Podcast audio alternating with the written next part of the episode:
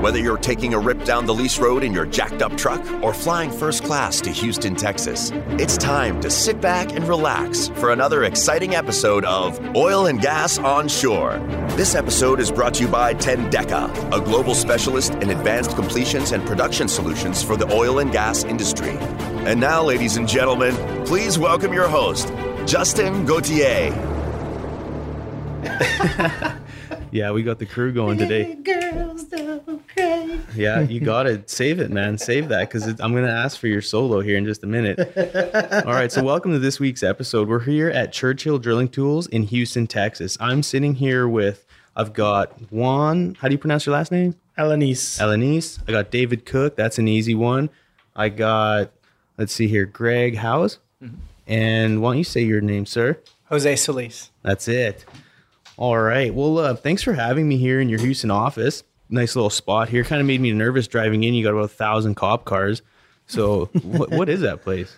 Uh, So they those guys put like all the lights and all the I think like all the fixtures on the on the blank vehicles. So they truck in like six or seven vehicles at a time, Oh. and then they'll end up putting you know all the lights and, and the decals and whatnot on them for the police departments. Okay, that makes sense. Yeah, I was wondering what I was getting into if I'd like fight a SWAT team to get back here. It's like, Jesus, like in high school, if I seen that, I would have turned around. So you're lucky I actually made it past this situation. Yeah, there might Yeah. be some sirens in the background. They tend to do testing on those those Waylands. Yeah. So. No, that's perfect. That brings back bad memories.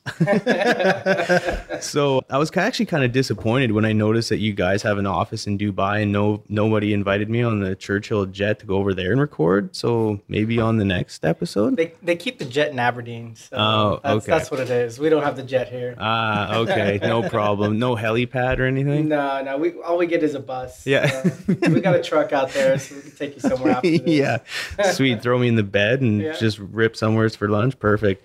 Well, thanks for coming on the show. Have either one of you been on a podcast before? No. No. I've First not- timer. Yeah. Nice, popping the cherry, boys. I like it. We're Yeah. all gonna be uh, what are the Eskimo brothers after this. Yeah, yeah.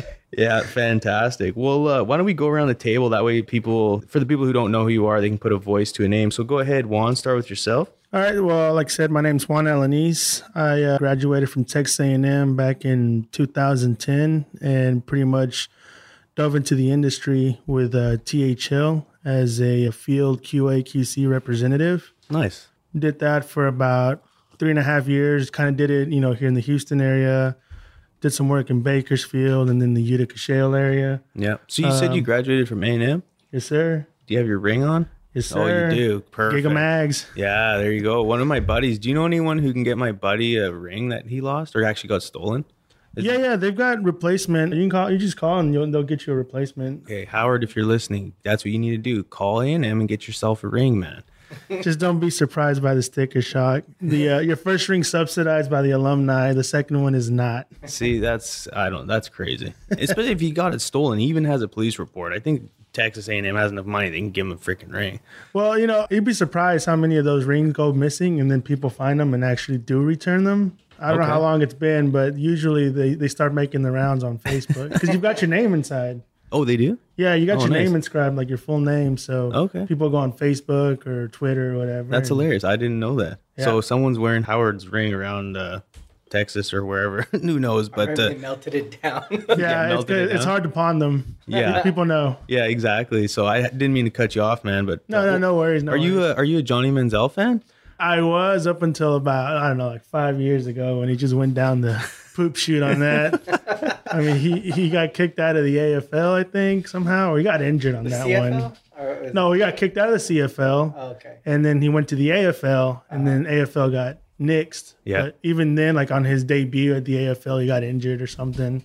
Jesus, It's been rough, he's rough had a rough it. road, hey? That guy was under a lot of pressure.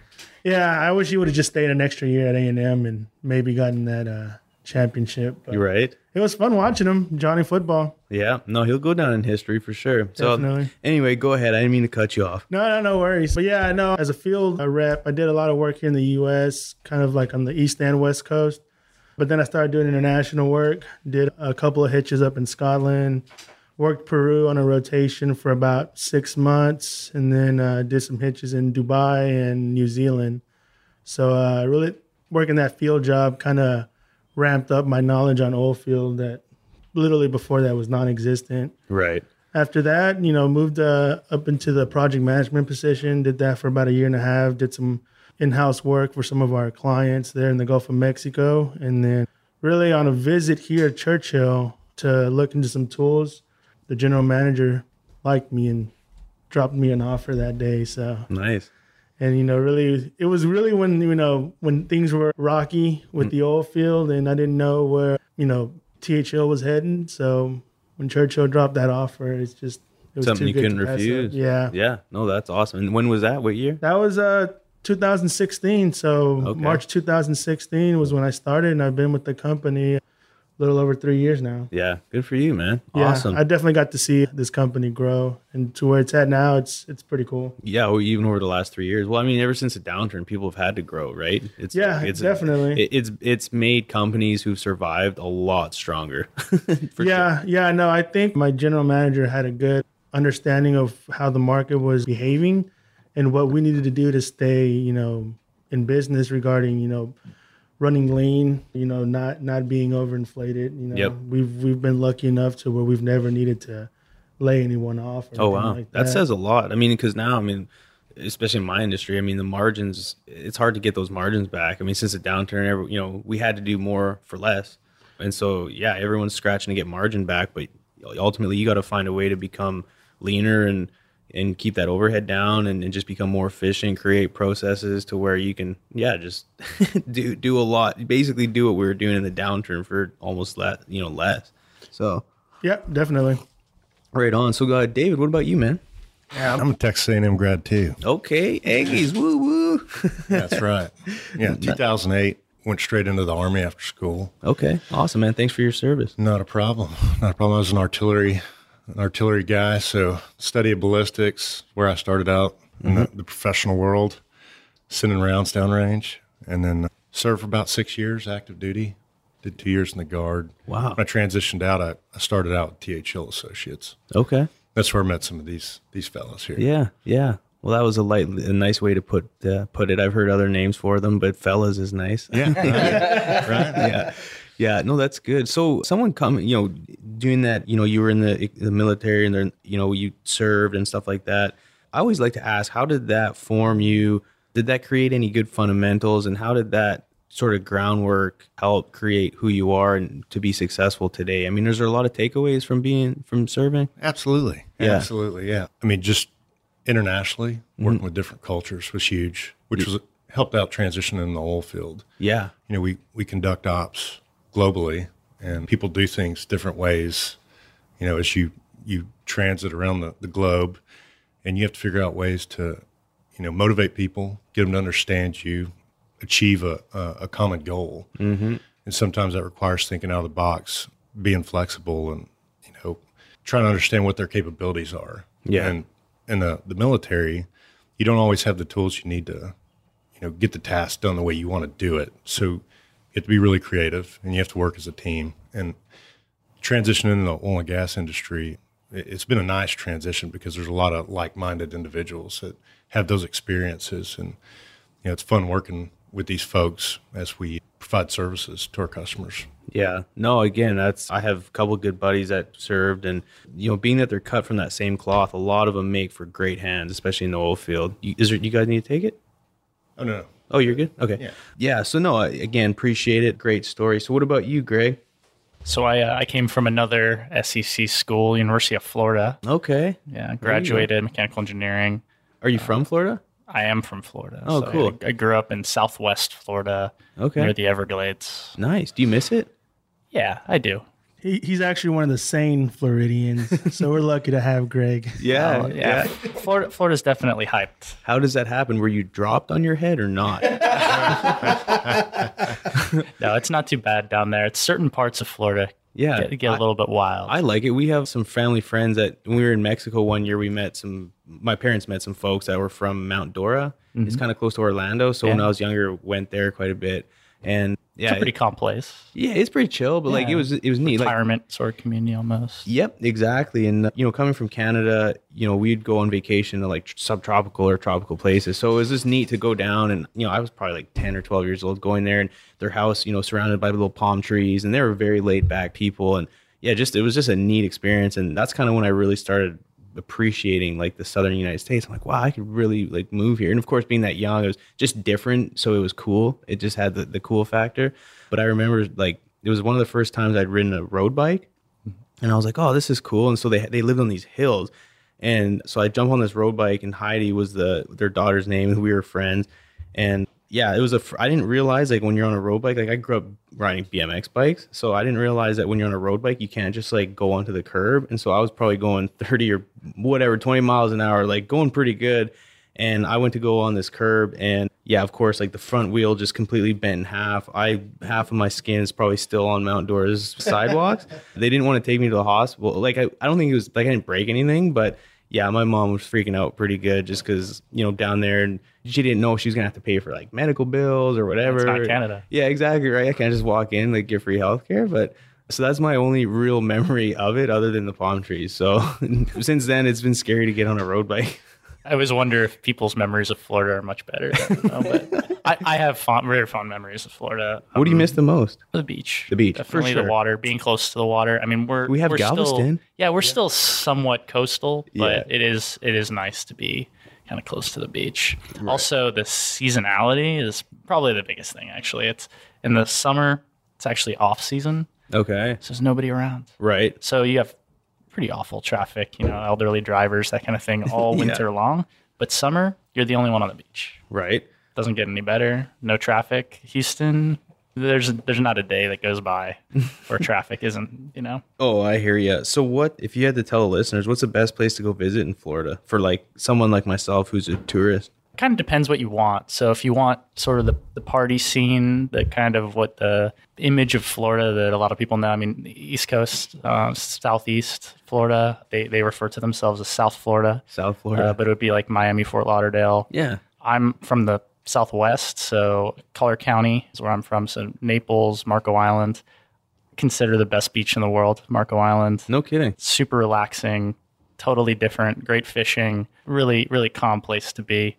Obviously, Orlando, you know, Disney World, Yeah. conferences, that sort of thing. And Northwest Florida's got surfing. So if you're into that, Cocoa Beach. Yeah. Nice. No, I, I surfed a few times down in Mexico. It's it's so hard. It's so much harder than like it looks, but it's a good time. So other than so I haven't been to those areas, but mm-hmm. I go to Key West every couple years and go fishing, and that is beautiful. Yeah, so the Keys is a totally different place. Yeah. it's it's it's definitely its own its It- own thing. It's it might as well be another country. It doesn't feel like you're in the U.S., but it has all the conveniences of being in the U.S. It's super cool. I love it. It's a Yeah, good time. The people there are they're all very interesting. There's Yeah. just different levels of interesting, Oh. types of interesting. Yeah, I could. Uh, yeah, no, we ran into some crazy folks. We ran into this guy who's like a cross dresser, and he we was going. He went into the bar with nothing, with like This sounds very Key West. yeah, you know, he went into this bar wearing fairy wings, mm-hmm. a g string, and like like knee high bright pink boots. And come to find out, he's a bush pilot in in Canada. But like the two, you would never think could coexist, but they do in Key In West. Florida. Yeah, yeah, in, in, in Florida. I'm glad you admitted like all of Florida. There's there's definitely the potential, but Yeah. Key, We- Key West is is a place of its own. The, Yeah. the rest of the keys, though, a lot of people kind of skip past those. yeah, they're they're kind of like more like West Coast Florida. You know, there's that that relaxing, calm fishing. yeah, You know, outdoor oriented, not a lot of craziness. right. A lot of people miss. Uh, If you ever get the opportunity, drive, Yep. go down through the Glades, go from basically Miami, Homestead, down through the Keys. That drive all the way to Key West is Mm-hmm. is pretty amazing. And consider stopping in some of the other keys, Yeah, no doubt. checking it out. Certainly. You won't see. You're less likely to see those kind of sights. but- That's the only reason I go. I was gonna say your memory was pretty good. Yeah, Um, it was. photo- photographic or I something. do. I took pictures actually because I didn't think anyone would believe us. Your mind. Yeah, it You is, don't happen yeah. to be a bush pilot. Yeah, we're looking in a shop Wait a window. minute. I was looking in the mirror. Damn it. oh, that's great. So yeah, we totally went sideways there. But what? So you went to Florida, and then out of there, you said mechanical engineering. Yeah. And then you started with TH. Yeah, I was Okay. recruited at a at the University of Florida. Some of the leadership at TH Hill was Florida grads, so we recruited engineering, mostly engineering, out of there pretty consistently. So cut my teeth doing engineering analyses and forensics work. So when things fail, we would consult and try to determine how they failed, often acting as like an expert witness if that was required. Also supported the quality side of things. So TH Hill's bread and butter is is supporting quality and enforcing quality for customers from a third party basis. Makes sense. So Juan out in the field or Jose out in the field, we would help support them from a, from the technical side, Mm. and also we would maintain the DS1 standard, which is the drilling sta- uh, inspection standard that THL curates. Gotcha, gotcha. So one thing I'm always curious about is, you know, engineering graduates that end up on the service side. Have you ever considered going to the operator side? Has that ever been an interest for you? That's always an interest. It's always an interest to work for an operator. I think everybody here would probably agree with that. Maybe someone who works for the operator would have a, a different opinion, but Sure. it's always something very interesting. I was lucky enough to be in house with a major operator in Gulf of Mexico for a couple of years, and just being so close to the operations, you learn so much. You're exposed to so much. Yeah. The people you get to work with have a whole different knowledge set than you'll get anywhere else. Yeah. So being with the operator definitely has its advantages. Yeah, no, I can identify with you there. I sit in house with uh, one of my customers that's pretty big in West Texas, and they're they're a major, and so yeah, getting that exposure and just being a part of meetings that otherwise you wouldn't be a part of is extremely valuable. So I'm grateful for the opportunity. So uh, I can I can see where you're headed there. Jose, what about yourself, man? Yeah, so I after 9/11 I joined the military Okay, and uh, Thanks for in- your service. Yeah, no, went in Army Infantry, decided to to do the tour and wanted to, as they say, visit exotic, distant lands, meet unique and awesome people, and you know, engage in enemy combat. Right? yeah, every kid's dream. Yeah, exactly. Right. I mean, we all grow up playing cops and robbers, good guys, bad guys, right? Mm. Yeah, uh, seriously. Yeah. So I, you know, kind of scratched that itch and got a lot of got a lot of aggression out of my skin. Okay. And had a good time, and then coming out of the military at the beginning of 06, did a couple different things. Actually, went to go work for a company called Edward Jones Investments, Mm-hmm. and decided that I didn't like being a financial advisor to to wealthy people Okay, Um, why is that?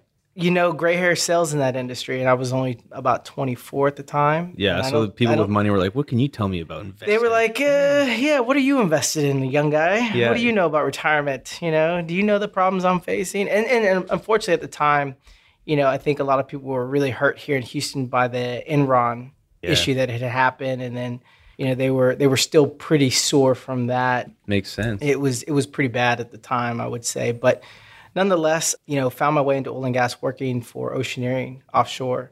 I started there doing rope access inspection and doing uh, topside inspections and stuff like that. And then uh, got networked into TH Hill about almost two years later. And that's where I met these guys there. I would think I might have been, I think we, Juan and I were right Yeah, you same and I started the same year. yeah, you we started st- first. Yeah, we started the same year, and then Greg came on, then David came on. But THL was pretty good about doing a lot of post prior military recruiting. Hmm. So I ran into a lot of people there that were prior military service, both on the officer and enlisted side, which was really awesome to see that mixture of, of personnel from all different walks of, of military occupational specialties. And then in 16, parted from Hill and then ended up going to work for a company called Multilift. Hmm. And it was a small small company, private equity backed, and helped them build up their book of business in the Permian region mostly. And then that company was acquired by Forum Energy Technologies in I want to say mid 17. And at that time, decided to take some time off, do some education stuff. Went through a program for entrepreneur or entrepreneurship program for veterans at Purdue decided to spend some time with my family. Had a unfortunately at the time I had a brother-in-law that was pretty ill, Okay. so I spent some time with him during his his journey, Good for during you, the final man. stages of his journey. Wow. And then you know I actually got a call. I was I was going to take a, a complete year off, but I got a call from, or actually I got a text rather from Greg hmm. one day. You know he says, "Hey man, not sure what you're up to, but you know, may have an opportunity for you. If you're not interested, cool, let's catch up anyway. Yeah. So I ended up calling him. We had a conversation about it. And I think the next day we all had lunch, myself, Juan, and Greg, and the GM. And, you know, we sat there, had a great lunch, and had a good time, a great conversation. And, you know, had a series of meetings after that with the GM. And we, we were able to come to an agreement and ended up joining the team in July of last year and you know officially really took over the team i would say in november of last year Cool. and since that time you know brought david in beginning of the year well late last year beginning of the year and you know we've just really been kind of rock and rolling building out you know our, our, our team and, and just kind of really enjoying kind of enjoying the journey together if you will it's nice to work with people that that you've known and Yeah. that you've worked with before that you know they're solid people Yeah. which is really the reason why I took the opportunity because, you know, I think, you know, any, anywhere else, I wasn't really sure if I really, honestly, at the time, I wasn't really even sure if I wanted to come back into the industry after, you know, so many ups and downs during, you know, my first, you know, eight, nine years in, but was really captivated by the opportunity, but also more or less the team and, and, and wanted to, wanted to just kind of see if we can do some damage together again. You know? Yeah. No, that's awesome. It sounds like the boy band is back in town It is. Yeah, it is. definitely. with just a new a new outfit, basically. Mm-hmm. No, that's cool. Well, let I just want to take a quick break here. If you'd like to support the show, please subscribe and do me a huge favor. Take a few minutes and leave a review on whatever platform you're listening to. Any feedback is welcome and appreciated, good or bad. And if you feel like you have a great story or an idea for a show, or if you simply just have any questions that you want me to address with anybody, hit me up on LinkedIn. I'm always willing to chat. We're also excited to launch the OGGN Street Team and are currently looking for more members to join the OGGN family. Where basically our goal with that is to engage our community through social media and provide value to all of you who help us do that.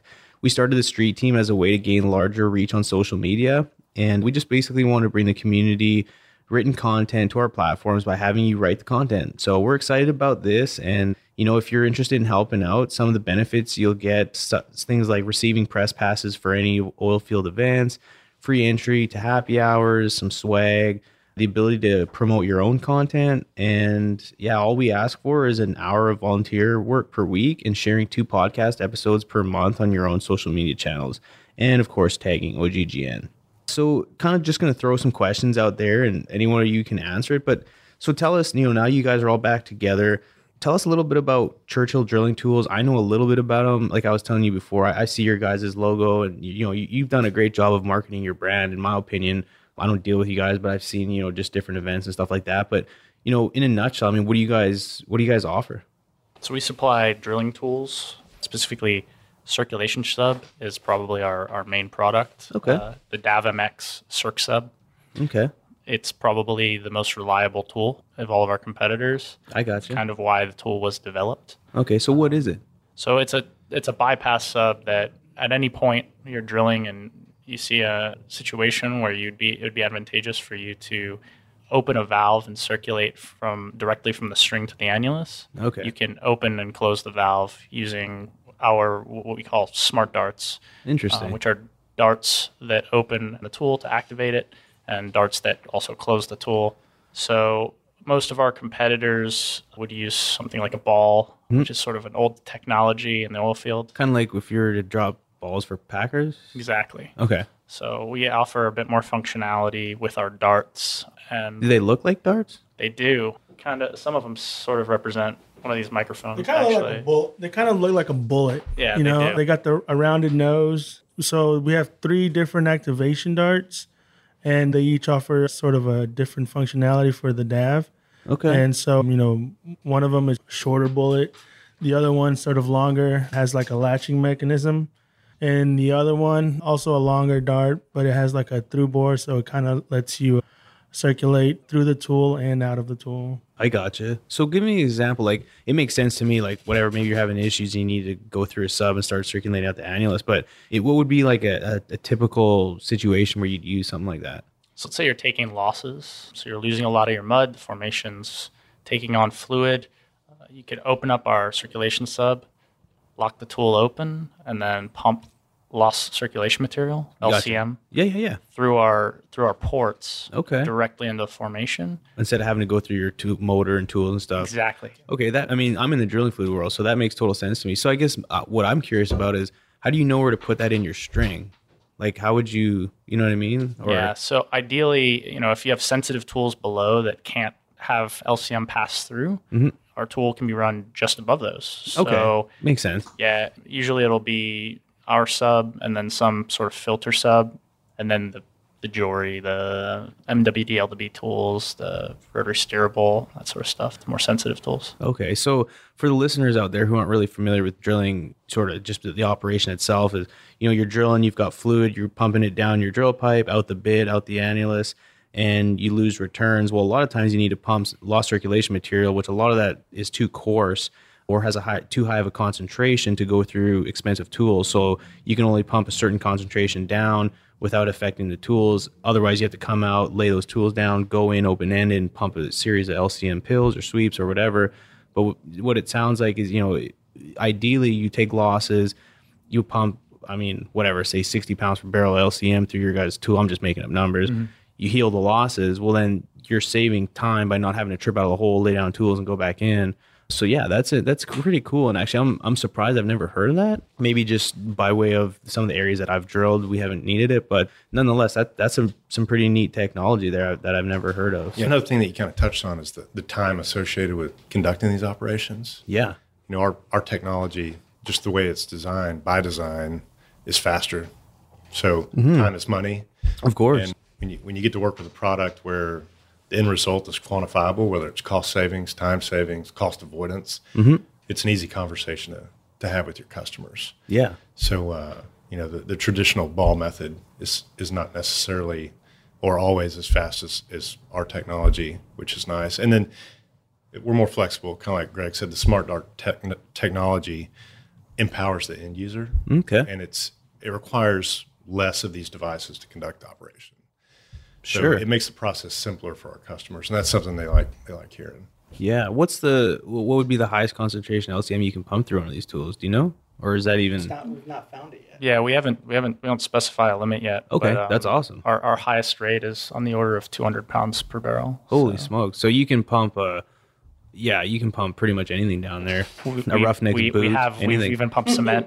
yeah. Okay. So you've pumped, did a cement squeeze down there or something? Okay. We have Cool. out our ports. Wow. So then after that, would you you'd still have to come out of the hole then and let it set, obviously, right? Yeah, usually they they trip back a bit, let it set, and then proceed. But or you're trip and swap the BHA. Okay. But and ultimately, you're still saving time because you can go ahead and just line up on your cement, pump it, come out, let it set, and then Don't go need a your business. dedicated run. Yeah, no, that's that's really interesting. And coming from the drilling background, like like like I said, that that really actually piques my curiosity. So that's one of them. Is there anything else kind of unique to? Uh, Yeah, the hypers probably are our most interesting. That's probably one of the more innovative tools for sure. Yeah. cool. Tell us a little bit about that. So it's pretty common when you're drilling to get stuck. Sure. And if you Happens get all the time. stuck, it usually gets very expensive. You have to call out wireline crew or something like that. Mm-hmm. Get explosives on the rig maybe to detonate the stuck string to get yourself unstuck. Yep. So we offer technology where it's a sub that's running the string. It's just a sort of benign sub. It's got a landing profile. And if you get stuck, as long as you have circulation, which fortunately we have a circulation sub that will help you regain circulation in the event There you go. it, Yeah. you can deploy a dart. And this dart lands on the seat, seals, and channels all the flow through the dart Okay.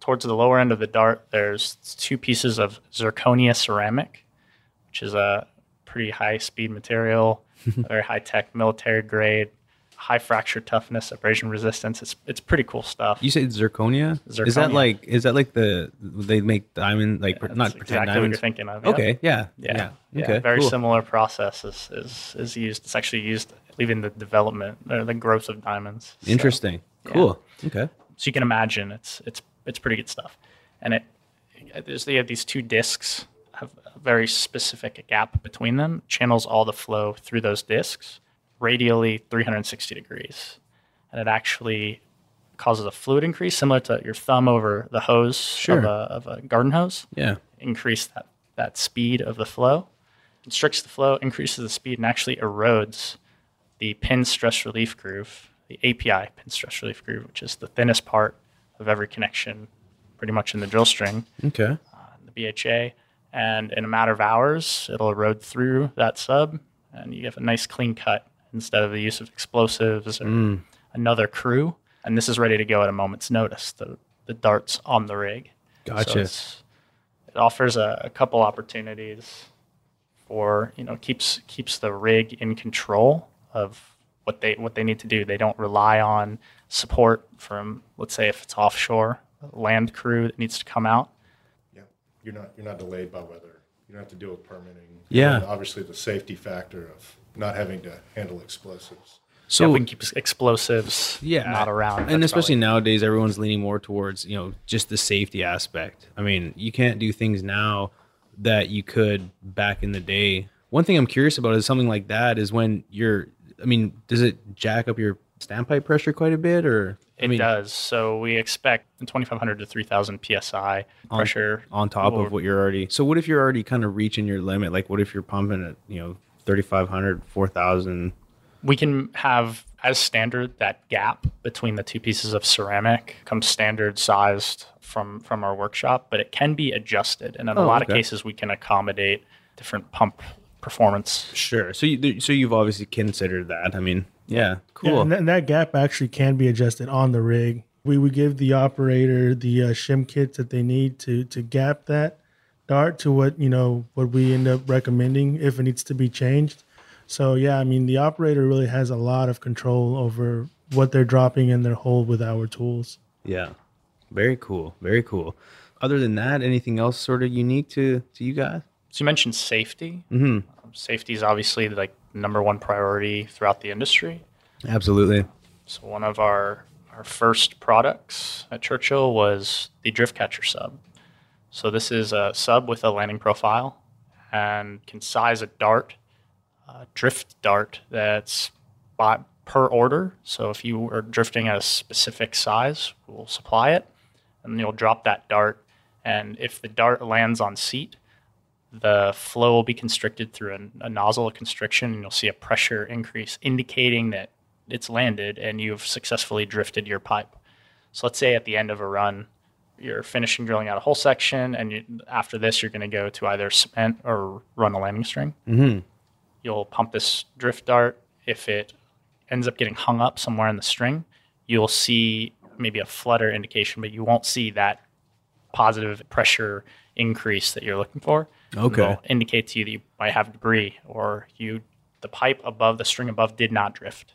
Okay. So if it does land, then you have some confidence that the pipe's drifted. So it's oh, another Okay. So you would see it on your pump a- pressure it's if it would go up. It's or- an active drifting method. So you drop the dart at the, the end of that, that whole section. Yeah. It lands out and there's a choke on the back of it, which would indicate that it landed out. So Oh, when you see that, you don't have to deploy other alternative drifting techniques on the rig that may result in heavy objects being hoisted up and dropped down through the pipe, which could result in a dropped object. Of course. Yeah. No, a lot more user friendly and easy to you know easy application. It sounds like, and the and being able to identify whether you do have debris. Is it you know like I, I'm picturing this: you drop it and you know how many strokes it is, and then you can figure out the depth of where the debris is, or how does that work? We do have a volumetric drift that can do that, but the standard drift, you drop it and then as if, if it doesn't land out, then as you trip, you'd either visually inspect or rabbit the drill string and maybe find where the drift is located. Uh, yeah. but this is kind of an alternative to the surface level drifting, drifting of stands, rabbiting pipe. It's when you drop the drift, it starts at the rig floor and is dropped into the well rather than starting up at the top of the derrick and being dropped down to the rig floor where Yep. humans exist, right? Where, where Yeah, all no, the I've rig hands hang out. So Yeah, no, I've been in, t- in that exact situation. So, no, that's pretty neat. So, more just a, a general question I have is, is what's what are the some of the biggest challenges that Churchill faces in the current marketplace? I mean, we went through the downturn. You know, the, the- we're sort of in that hangover. It's still a volatile market. So, yeah, where do you how do you guys kind of deal with that, or what kind of challenges are you guys facing still in the industry? Probably similar to what a lot of people are seeing, which is, you know, we want to do more with less. Mm-hmm. I think that's that's a position that a lot of people are familiar with or have been familiar with for the past couple of years. Yeah. You know, how you go about that, it probably varies from organization to organization, but Sure. you know, a couple key things that, that stick out in my mind are, you know, being transparent with your customers and understanding those expectations, make sure they're lined out. Mm-hmm. Communication is uh obviously a, a huge driver in that, internally and externally. Yeah. And I, I think with, with good communication, that small teams can be pretty effective. Yeah. So that, that's something that we do well, I Yeah. believe, is, you know, we communicate well with our customers. You know, we understand their needs, make sure that the team understands their needs, and, Yeah. and we, we try to deliver on that. No, and that's huge. I mean, like you guys said, you know, coming through, you guys came out of the get downturn pretty strong. So, you know, from top management down, it sounds like they kind of set a good precedence for you guys. And We want to be we want to be our customer's most valuable player. yeah, no, that's that's MVP. Yeah, no, that's uh that makes sense. Jose, you were talking. There were some few things that you know we were talking about even before, and there was some stuff that you mentioned. If you remember, do you mind touching on some of that stuff? Because I know it was pretty important, and I was, you know, Yeah, I was. So what I was mentioning was, you know, obviously the common thread that the four of us have together is that we we all came from a third party quality assurance engineering firm, and and some of the things that we've seen, lessons learned, if you will. I think, especially on Juan's side, being the shop or being being the operations manager and having having command and control over the shop, having gone through all these shop audits and and seeing all these lessons learned and, and seeing customers being bit by bad quality mm-hmm. You know, really putting best practices in place by making sure that, you know, there's quality checks at certain points, that we use reputable third party inspection companies and we hold them to a certain standard. yep, And and just having that that quality as top of mind for all four of us. yeah, I mean, we're we're always so, you know, obviously at the end of the day, we want to make sure that our clients get, you know, a great tool that has the highest possible chance of success. So I think the four of us were always thinking about, well, what are the quality things, and and, and just coming from that company TH Hill, some of you know the listeners probably you know they have they've had washouts on their drill string, or they've had you know connections come apart, or they've had mm-hmm. mud motors fail on them, and they're they're they're spinning the wheels, wondering, well, what are we doing wrong, right? yeah, and just having a sense of quality assurance, quality control in your in your program or having a program or some kind of at least a, an outline of of what you require of your vendors yep, and making sure that you know because for most of the onshore folks you know you see a range of of quality assurance programs you Yeah. see those that are like the royal navy and then you see some that are like pirates right They're dude, like- that's that's a great way to put it. well, that's and that's how it was explained to us, right? It's you know, it's it's a complete range, but I think now, especially during the downturn, nobody really can afford to have those kind of failures. So, but they also can't afford some of them. You know, some of the operators can't afford to have a complete in-house, you know, project manager, an in-house engineer, you know, a, a, a third-party QA QC technician, you know, on location all the time because it's an additional cost to them. Right. But if they can outline to their vendors, hey, this is what we require, you need mm-hmm. to meet these requirements. And then on the vendor side, if you are taking those requirements, understanding the actions that you can take on your side to meet those or exceed those requirements so that at the end of the day, you can come back to your client and say, hey, look, we did X, Y, and Z and A, B, C Yep. to make sure that we got you a quality tool. Here are the photos, here are the inspection reports, here are the dimensional report. You know, here's mm-hmm. everything, and here's where we took photos along the way, or, Wow. or something along those lines.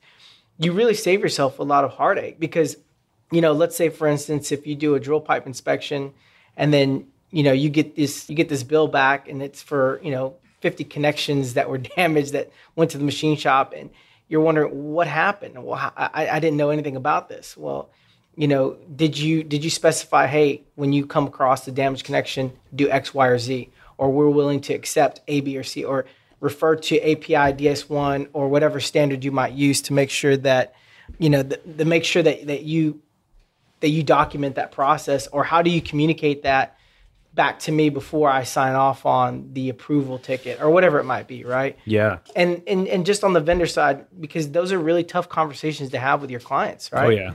And and when you have those conversations i'm not saying that that you can't come out the other side better for it but if you can not really avoid them but if you can address them early on in the relationship i think you'll find you'll have a much smoother sale with your client mm-hmm. and just keeping that in mind on the quality assurance side i mean just having some kind of presence of mind that hey you know if we're going to rent this drill string you know, what was the inspection done before? What condition was it coming to us in?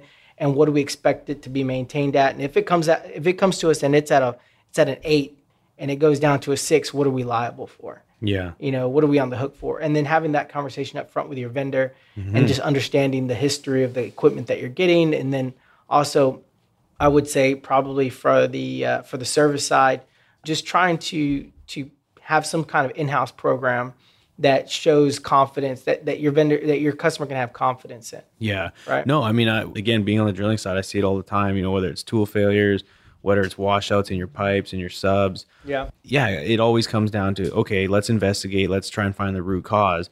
And a lot of times, it's like sometimes people will you know drag their feet and give them little bits of information, hoping that people forget. But if you got a good system in place, and as soon as something happens, you have the you know the process in place and the system to be able to deliver you know information you know the information or the data, something that your customer can look at and uh, you know out understand you know the case and all the details on it then then ultimately they can make decisions and justify it to their management as to what happened. And if you got a nice package or you know whatever the deliverable is that goes a long ways and that that's just cus- you know that that helps with retention as well you know Yeah, for sure. And the trust. Yeah. On the service side, I mean, nobody wants to lose a client, right? right And so I think if you do those things up front, you know, it gives you, it makes the client, I think, even have a lot more confidence in you. Even if Yeah. there was a problem and something went wrong, let's say they ran the tool outside of its operating, you know, window, right? And something went wrong and, and, and that was addressed, then you know, like, oh, okay, look, you guys ran the tool out of spec. Here was the damage that was incurred.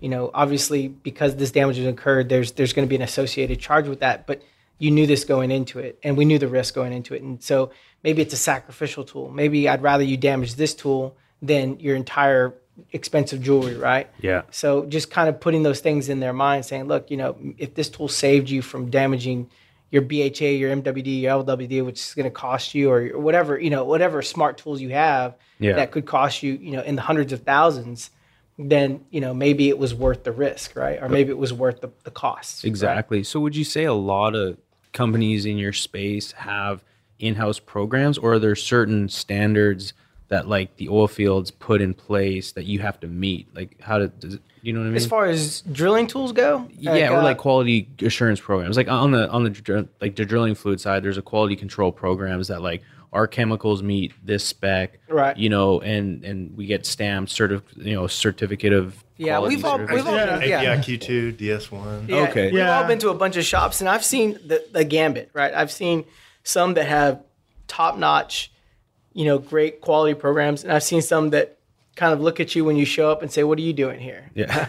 what what's what's a what's a DS one? You know? Oh, wow. Or or you know something along those lines. You know, like what what do you mean you need a quality standard, or what do you mean I need to show you the wear tolerance for this one component? You know, Sure. Wow. if it's a used component and and if it's weared, then it's okay. It's not saying that you can't reuse it, but what's the specification there? Like, what is your procedure? What's your engineering department say? You know, if, Hmm. if this is something that's acceptable, and you know, the customer can always deviate from the standard, depending on you know if the end user, I should say, can always deviate from the standard if they know the risk. Of right? course, yeah. Because you, not every well is going to be a, a deep water critical well that's going to have you know thirty two thousand feet. You may just be drilling you know 10, 12,000 feet wells that are are pretty you know it's like drilling through marshmallows right? Where it's just like i know what i'm doing. I have you know a manufactured drilling. I know my risk. Yeah, I, yeah, I, yeah. I, I know the formations really well.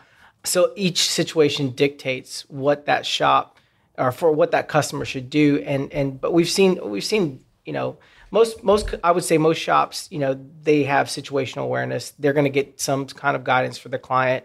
But you know that comes back to that communication channel and and having those conversations up front what what are your requirements? What do you need from us? How can we how can we best serve you? And if you're running into a critical well then let's take maybe an extra the extra few minutes and figure this out up front Yeah. before you know we get both get pinched right? Yeah, so it's somewhat it's it's kind of case by case, and all sometimes it's operator specific. I would hmm. imagine the majors, like you know, when we go to do a tender, a lot of the majors require us to prove our quality assurance Right, yeah. programs, whereas some of the mom and pops they don't care. They're just like, hey, send out some product and let's drill this well. and Yeah, exactly. Get, on like I with it. said, the Royal Navy and the pirates, right? Yeah. and, and budget dictates too. Of Because course. even with some of the the majors, we've seen their quality programs evolve. So going from being, you know, I I would say, you know, let's say on a scale from one to ten, going from you know a six to a ten, and then scaling back as the downturn happened to maybe like a seven, eight, even back down to a six in some cases where instead of sending, let's say, a third party quality assurance inspector out to the shop, they may say, just send us the, the, the packet and we'll do a document review, right? Yeah. And so it, it just really depends case by case for, for most of them and budgets. And then it, I would say quality assurance is like a religion. You know, either people believe in it or they don't. And so, you know, some people will say, well, you know, I don't, I don't need a third party inspector. I just give me a standard rack inspection. I'm good to go. Right. Mm-hmm. Just use a reputable company to do the inspection or whatever it might be. Right. But you know, to elaborate on that, so you know, the operators have certainly been evolving their QA/QC programs. You know, sometimes it's low on the totem pole, sometimes it's you know at the top. But I think sort of a lingering effect that you know when when when times were good, surveillance was high. You know, a lot of these shops were kind of getting whipped into shape. You know, hey, you're mm-hmm. missing X, Y, and Z. Yeah. These shops were you know rectifying Yeah. that, and I think the the the shops that embraced third party surveillance and embraced operator input in their quality program were able to come out on top because they came out with a more robust robust program. And so, you know, now when the operators are scaling back, the shops are still maintaining that level of quality because you know at the end of the day, regardless of whether the sur- the surveillance was there or not, if their tool fails for whatever reason, they've got to be the ones to back it up, you know. And so, in my time from field surveillance to you know here, being here in the shop, you know, things just like you know improving your quality program to where you're taking pictures, you're taking videos, you're uh, documenting much more details on your tools because you know should something happen, you've got the quality program that backs up your tool Yeah. and you know it's it's not you know you're always going to have human error you're always going to have you know operator error but Sure. you know if, if you've got the procedures you've got the backups documentation it's it's, it's to cover you and that's that's really where i think the four of us here being at this shop you know we came from the quality life and you know quality used to be the the whole pie but uh, you know, now that we're here, you know, we realize that quality it's it's a big chunk of the pie, but it's not everything. But I think it lays down the a solid foundation for what you know we're trying to do. And I think a lot of vendors that do come out ahead right now in this downturn sort of embrace that ideology. Yeah. No, I, I shoot. I appreciate that. That makes a lot of sense. So it kind of leads me to my next question. Does and something that everyone's talking about now is like AI, data analytics, digitalization. Does that play a part in your guys' world at all with regards to like tracking things or not really? I, I think it does and it doesn't. So on the shop side of things, we've sort of you know I've I was lucky enough to see a lot of shops when I was uh, doing field surveillance. yeah. And I I think I only once saw a shop, only one time that had embraced the sort of no paper, all digital sort of lifestyle in their shop. And it was really cool to see. But it was also like really expensive. So like every workstation had a computer. You had surveillance. You know, they had like these big screen TVs all over the the shop where you could sort of see. You know, it was like a little Wall Street ticker, but you saw where every workstation, you know, is on step one, step two, Oh, step wow. three. It was really neat.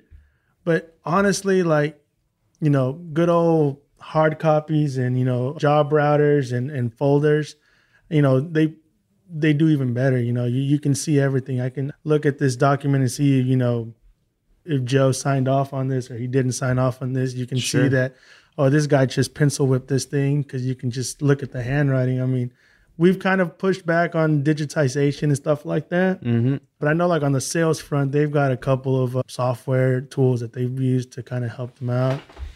Yeah, I would say, you know, to the idea that digitization and, and data analytics, I mean, you know, a lot of companies are going to be collecting data. Like, for instance, you know, I think NOV's got a new black box tool that collects information from the well, right? Mm-hmm. You know, we, we know a lot about the runs with all of our tools, right? So we've got you know, out of all the runs that we've done, we document these these, you know, what was the application, what was, you know, what happened, and try and, and capture that data.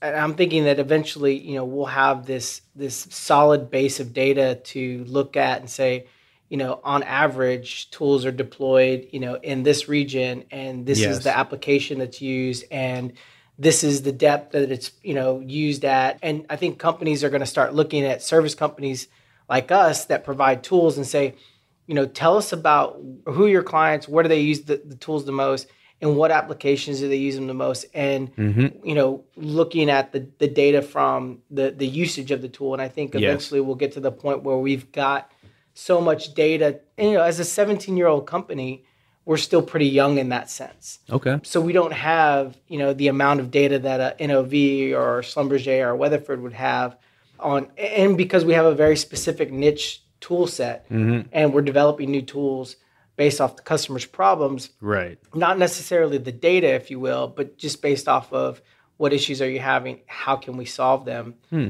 But I do think eventually, you know, we will have a big enough data set that we can start to analyze it, and we do it to a certain point now.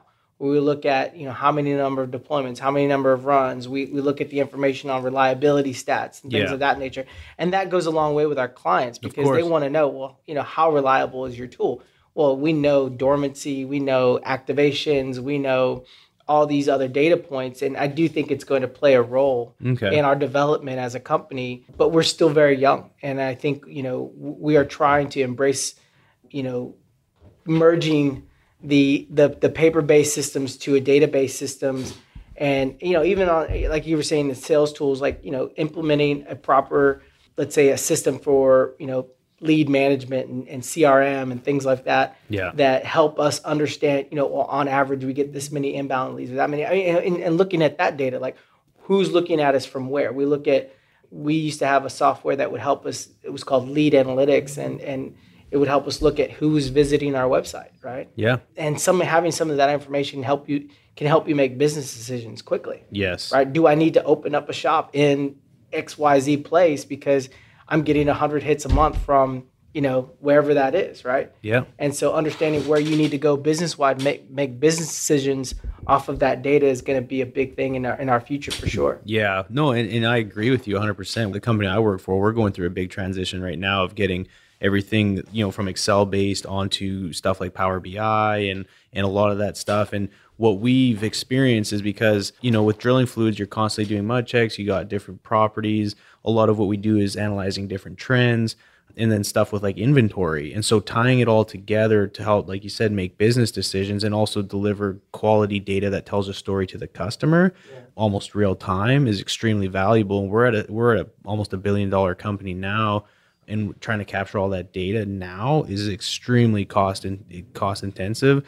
Whereas like if we would have started back when all this was sort of starting to, to come up, because every day you're collecting data. So every day that goes by that you're not implementing a lot of this stuff is just going to cost you more money on the back end when you decide to do it. So the good thing, like you said, is you're somewhat in the infancy stage and yeah, there's opportunity there. And but it, it sounds like you guys are aware enough to to make it happen when the time's right. So that's that's exciting stuff.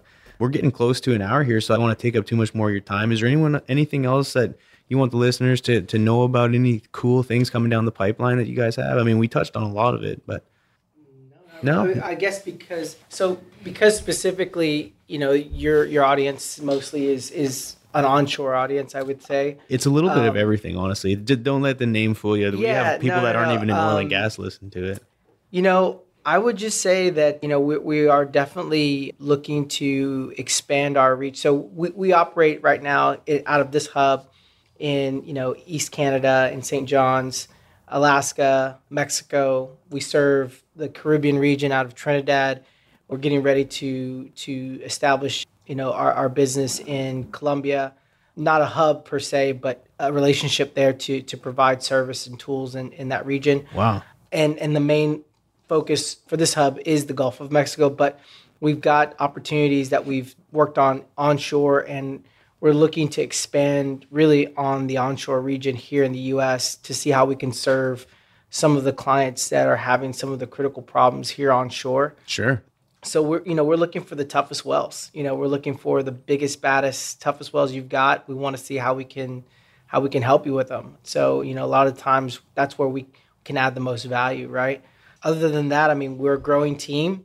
So we are currently recruiting. What are you guys looking for? So we're looking to hire a business development manager and a technical account manager. okay. So we're currently recruiting for those two positions right now. And as as we continue to grow, right, the hub here is pretty pretty small. I would say as far as in total headcount, we're ten total. Wow. So we we want to we definitely want to grow our business and grow the team and and and bring on quality personnel that are you know ready to serve our clients for sure. Awesome. No, that's exciting stuff. I'm, I'm, I'm looking forward to seeing what you know, over the next few years how you guys grow, and hopefully we can all keep in touch. If the listeners out there, you know, what's the best way to reach out to you guys? Go on your website or Yeah, just check out our website www.circsub.com. cool. or or just hit us you know hit us up on on there and, and, and there's a chat bot on there so you Yeah. can you can engage us there or Cool. you can just give us a call here at the hub or here at the Houston hub you know it's it's pretty easy to get in touch with us via our website Cool. Well, we'll Other put the link that, in the we're show all notes. on LinkedIn so you can connect with us on LinkedIn as well Perfect. Well, we'll put you the link in the show notes for you guys' website, and I'm sure everyone can figure it out from there. So I just want to mention our sponsor giveaway. So Tendeka is giving away a mini portable projector, perfect for home theater, boardroom, and pocket video. For a chance to win, click the link in the show notes, and we'll announce the lucky winners as they come in. Let's talk a little bit about events coming up. Julie, why don't you tell us about our upcoming events? Hey, it's Julie here, and I have a few OGGN announcements before we're heading into the events on deck. Street Team, we are still taking volunteers for our street team. We're only asking for an hour of your time per week in exchange for perks such as free entry to our happy hours, shirts, networking with other young professionals in our group. The group is within Facebook, but you do not have to have a Facebook to join. Just send me an email. The link will be in the show notes and I can get you started. Our happy hours. We are actually moving to quarterly happy hours rather than monthly. So, our next Houston happy hour, as well as Midland, will be in August or September. Be on the lookout for that date. You'll get an invite if you're on the list. If not, you can sign up on the list below. And then we are launching another happy hour in Denver in August. So if you're interested in that one, the link is in the show notes as well to be notified. We don't have a date or details for that yet, but they're coming up. Okay, now on to the events on deck. We have Golf for Good on June 11th, 2019 in Houston, Texas. All proceeds go to help Redeemed Ministries with our long term recovery program and Safe House to help victims of human trafficking become survivors. So mark your calendars and be ready to golf for good with Redeemed and our organizers Global SEM Energy and RedM. For more information on how to sponsor or register, just click the link in the show notes.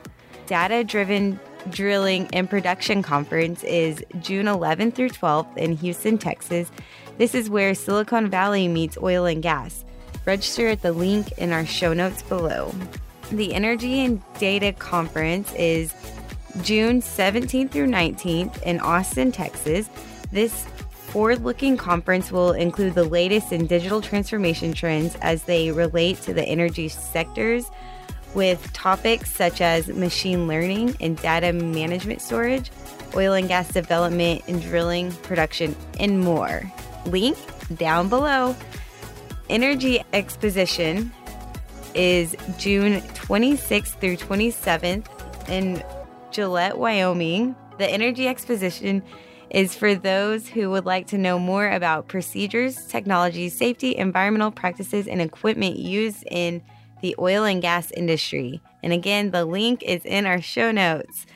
Argentina Oil and Gas and Energy Summit 2019 is on July 10th and 11th in Buenos Aires.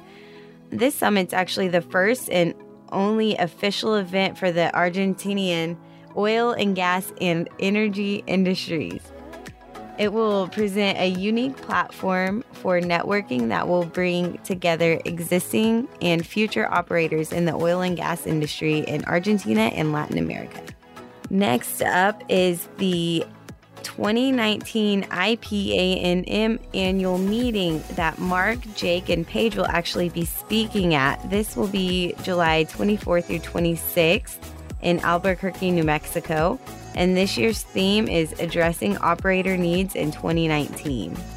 And next up is Desk and Derrick Fort Worth second annual Shoot for the Future Clay Shoot.